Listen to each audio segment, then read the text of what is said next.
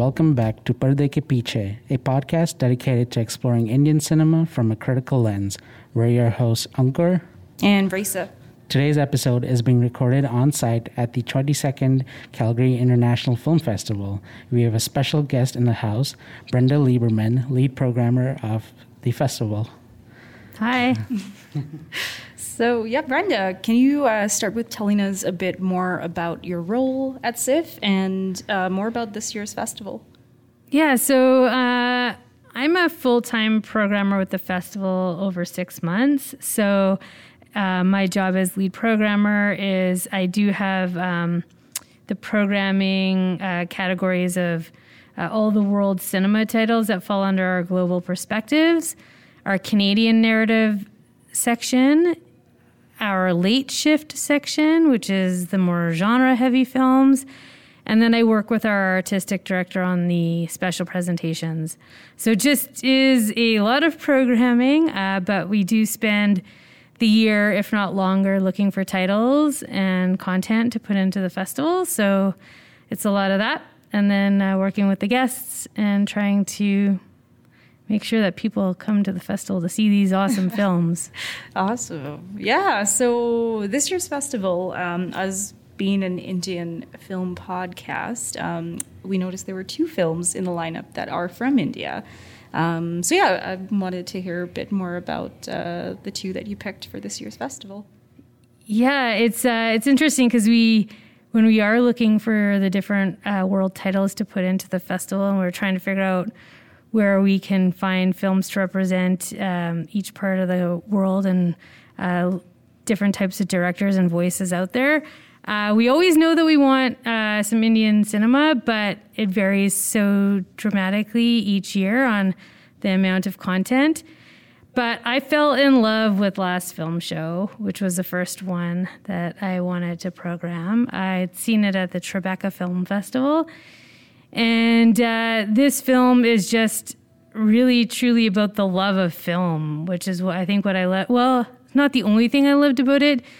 This film has this ensemble cast of amazing kids, and the lead actor is just, you know, kind of steals the whole show. But uh, really, the film is about um, his discovery of cinema and you know his the relationship he forms with a projectionist who teaches him about light and film. And through the course of the film they you know he the kid trades his lunch for opportunities to learn more about the film side of things. And uh, yeah it's just i I really love this film, and I uh, I think aside from the ode to cinema in it and 35 mil, uh, it also has a really powerful message too i thought about the relationship the young boy has with his family.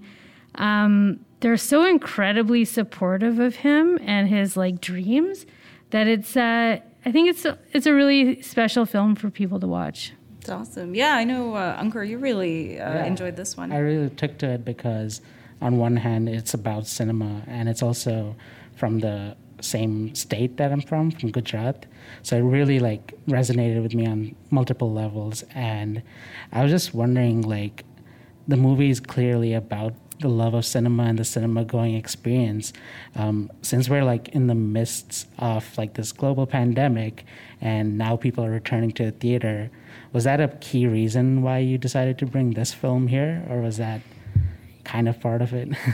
no, I mean, I, I mean, I'm sure that part of in watching it, you know, me, myself, and our festivals missing that in cinema experience probably heightened the film content overall with me a little bit, you know. But, you know, I think I just loved that it felt like a universal story and accessible in many ways. You know, when we're trying to introduce different audiences to the content in the festival. You know, you've got we've we're really all over the place in terms of audience, and some are huge cinephiles who could watch some very hardcore, serious world cinema, and others, you know, whether they are aren't are maybe new to the festival or watching foreign cinema. And I think it's always good to have certain films that can speak to both audiences and be a bit even maybe more of an introduction to what the film festival can offer or what films from certain countries can offer.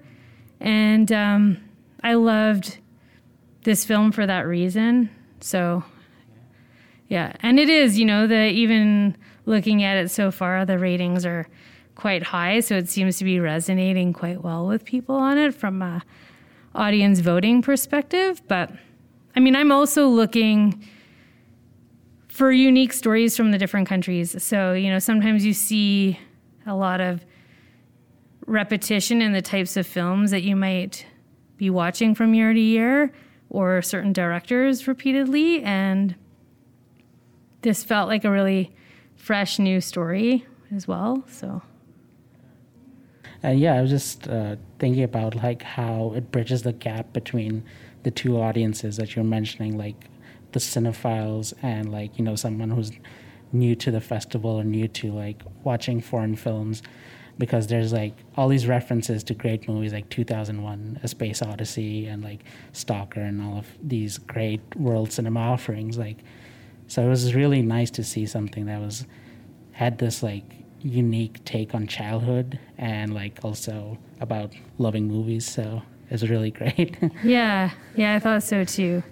And you know, I working in the arts too for most of my life and knowing a lot of people who do, you don't always, you know, if you look at the family aspect of it too in this film, a lot of people don't have the support of their parents even at a young age or no matter what age with wanting to maybe pursue a dream in the cultural industries or the arts. And that was pretty special in this film, too, for anyone who watches it, because as poor as they were, or no matter what they could could or couldn't provide, they did want to make sure that they were looking after him and his future. So that was pretty cool. Yeah. And then, Risa, do you want to talk about your, your film Dug Dug. Yeah, so Dug Dug. So yeah, Brenda, tell me more um, about the film Dug Dug and uh, why CIFF decided to bring it to this year's festival.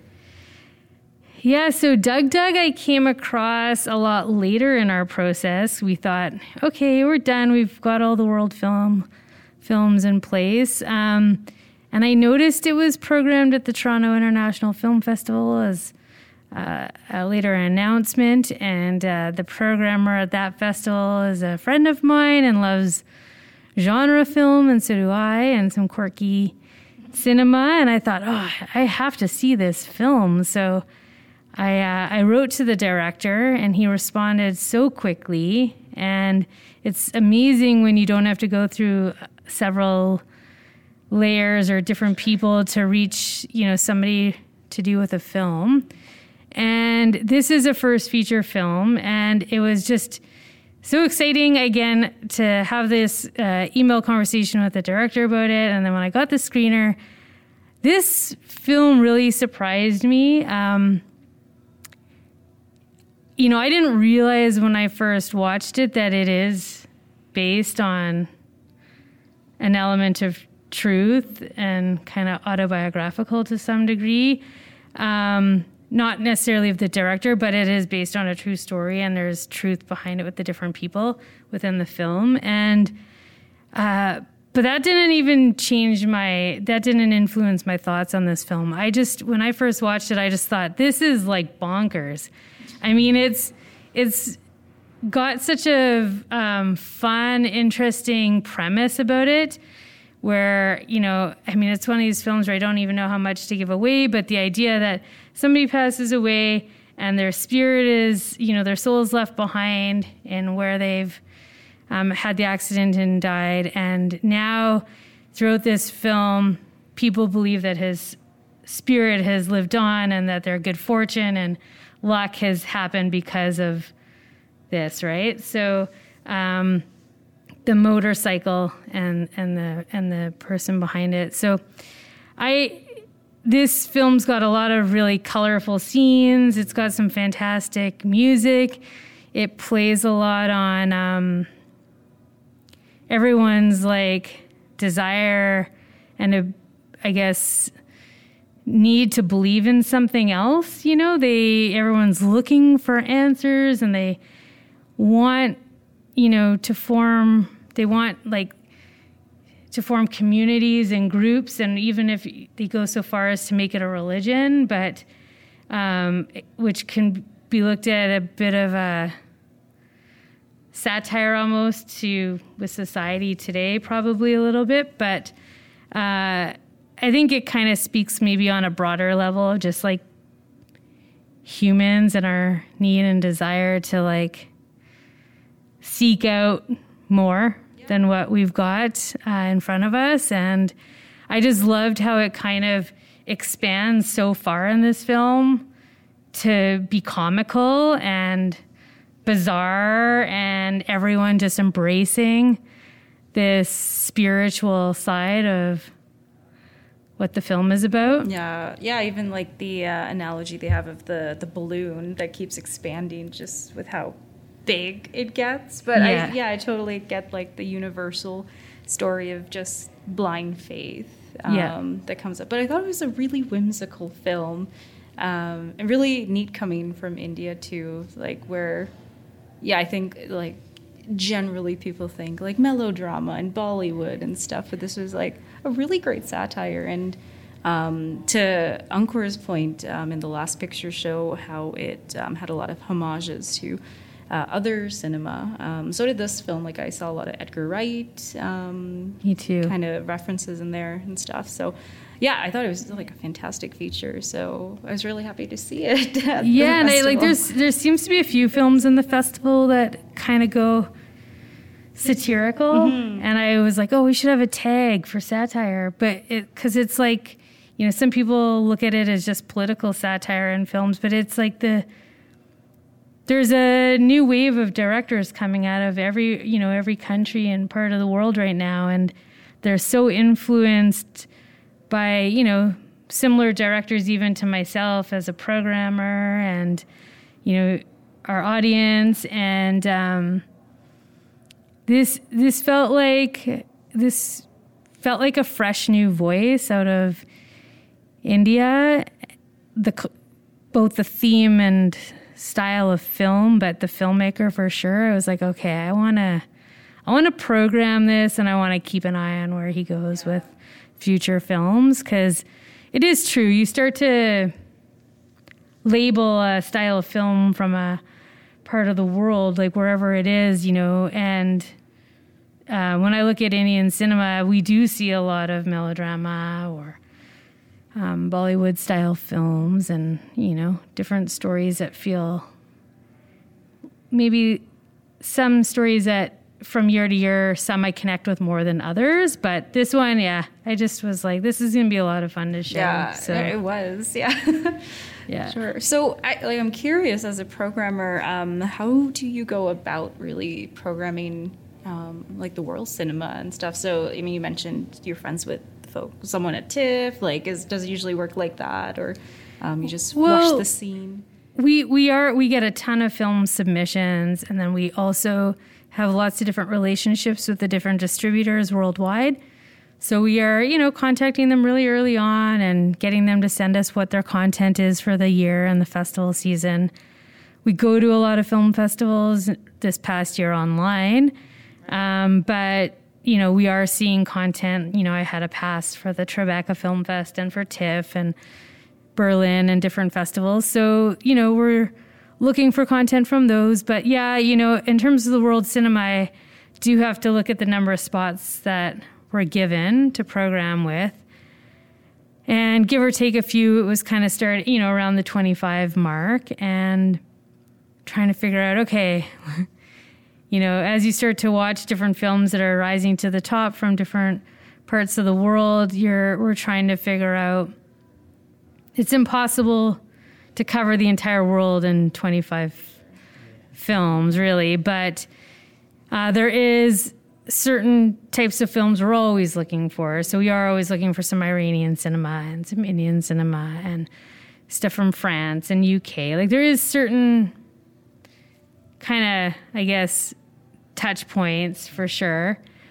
And yeah, outside of that, it's just really trying to narrow down. I mean, it's so subjective, right? So we've got some volunteer previewers and stuff, but at the end of the day, I just have to make a decision on what I think is going to work for our audience in Calgary. And you want a certain number of award winning films and films that are going to potentially go on to be nominated in the Oscars or buzzworthy films that the audience is anticipating or expecting you to put on. But we also want to make sure that we ha- have the programmer and the festival's creative voice woven through it and that we're also thinking of what works for Calgary and not just what works for TIFF or right. Berlin and everywhere else because everyone's got different audiences and we do need to you know as much as we want to you know highlight films that are playing at those festivals we need to make sure we have ones that we think are going to work well for Calgary. Mm-hmm. So, do you think um, the Calgary audience is pretty receptive um, and open to like world cinema, Indian cinema? Is that something you see like a demand for? Yeah, definitely. We definitely have a good demand for world cinema in general, but yeah, definitely Indian cinema has always done really well at the festival, um, and uh, certain other films do really well always. You know, which is why we always try to make sure that they're represented in the in the world lineup. Um, you know, and I do know that we you know we we know that you know there's other film festivals in town that might you know have an opportunity to expand on with more titles and content than we can so the European Film Fest or the Indian Film Festival and the you know different festivals that do exist so you know we we might look at it and say okay I can only fit one or two titles in um, hoping and potentially knowing that some more titles are going to get shown in Calgary in other ways. So, but I did fight pretty hard for these ones. I, I wanted to make sure, like, I think I had 30 or 40 emails about last film show. Um, you know, it was just a really tough film to book. Dug Dug moved a lot quicker. We were low on time and I got to work with the director on it. But yeah, it is like, it's not quick and easy to book a film, and we don't always get the films we want. Um, you really have to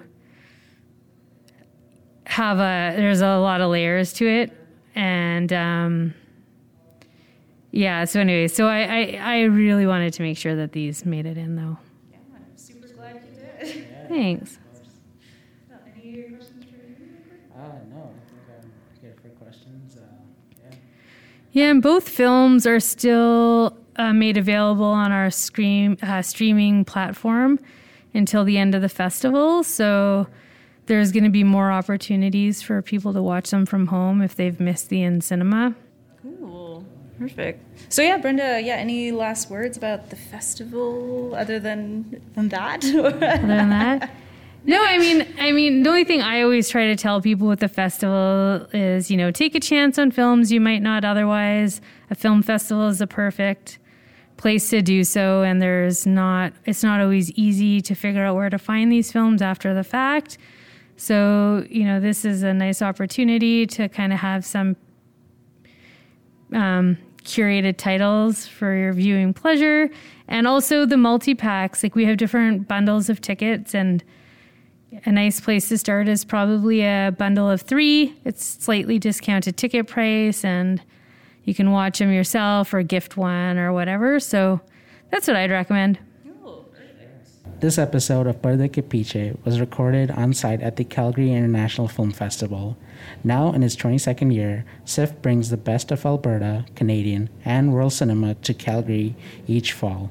Sign up for the CIFF newsletter at www ciffcalgary.ca newsletter or follow at ciffcalgary on all platforms to be sure you don't miss out on any of the exciting upcoming events. Cool. Well, yeah, thank you for tuning in. Thank you so much, Brenda, for joining us today. We appreciate it. Yeah, and thank uh, you, folks. Yeah, listen to us monthly on Spotify, Apple Podcasts, and all other streaming sites. Follow us on Instagram, Twitter, and Facebook at PKP Podcast. For episode suggestions or general inquiries, send us an email at pkp.podcast at gmail.com. Thanks again, and we will catch you next month.